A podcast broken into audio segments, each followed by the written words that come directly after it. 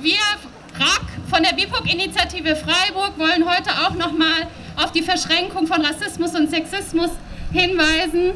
Es ist aber nichts Neues.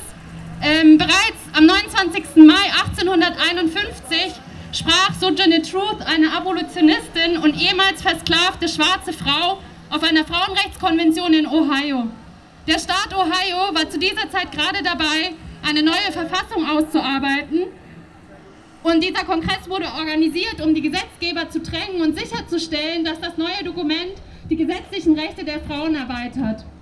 Der Kongress war auch eine von mehreren jährlichen Veranstaltungen, die in den Jahren nach dem 1848 in New York organisierten Wahlrechtskongress stattfanden.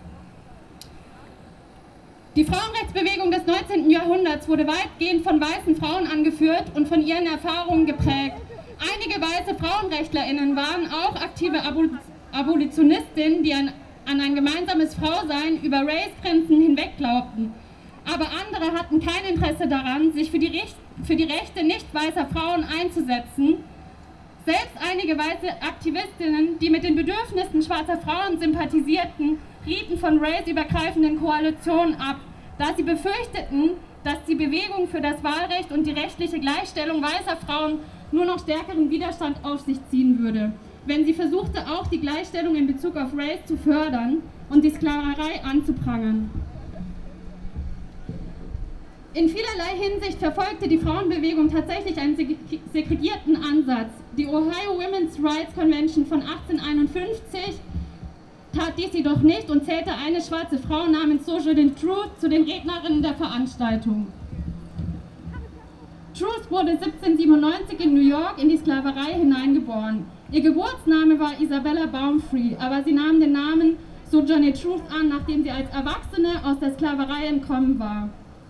Als Rednerin und Pilger, Predigerin und Anführerin reiste Truth umher und arbeitete unermüdlich, um die Sklaverei anzuprangern und die Rechte von afroamerikanischen Frauen zu verteidigen.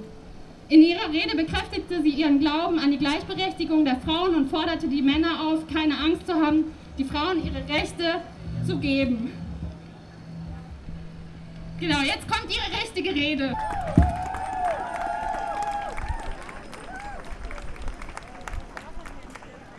Sojourner Truth, bin ich etwa keine Frau von 1851?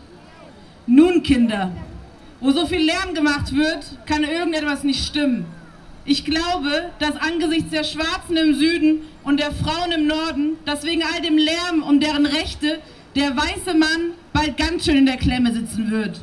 Aber wovon reden wir hier eigentlich die ganze Zeit? Der Mann sagt, dass Frauen beim Einsteigen in eine Kutsche geholfen werden müsse und auch beim Überqueren von Gräben und dass ihnen überall der beste Platz zustehe.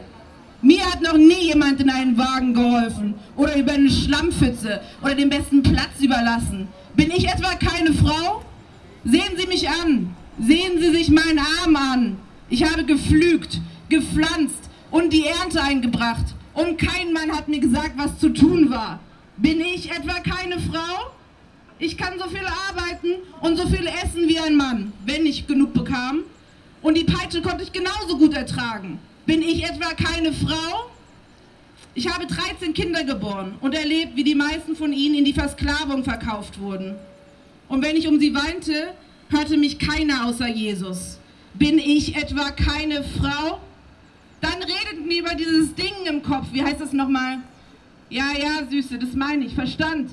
Was hat das mit den Rechten der Frauen zu tun oder den Rechten der Schwarzen? Wenn in meiner Tasse nur ein halber Liter passt, in deine aber ein ganzer. Wäre es dann nicht gemein von dir, wenn du mir keine volle Tasse zugestehst? Da sagt dieser kleine Mann in Schwarz da zu mir, Frauen könnten nicht so viele Rechte haben wie Männer, weil Christus keine Frau war. Wo kam denn ihr Christus her? Von Gott und von einer Frau. Ein Mann war nicht daran beteiligt. Wenn die erste Frau, die Gott erschuf, stark genug war, um die Welt ganz alleine auf den Kopf zu stellen, sollten all diese Frauen hier zusammen in der Lage sein, sie noch einmal umzudrehen und wieder auf die Füße zu stellen. Und jetzt, da wir danach verlangen, täten die Männer besser daran, sich uns nicht in den Weg zu stellen.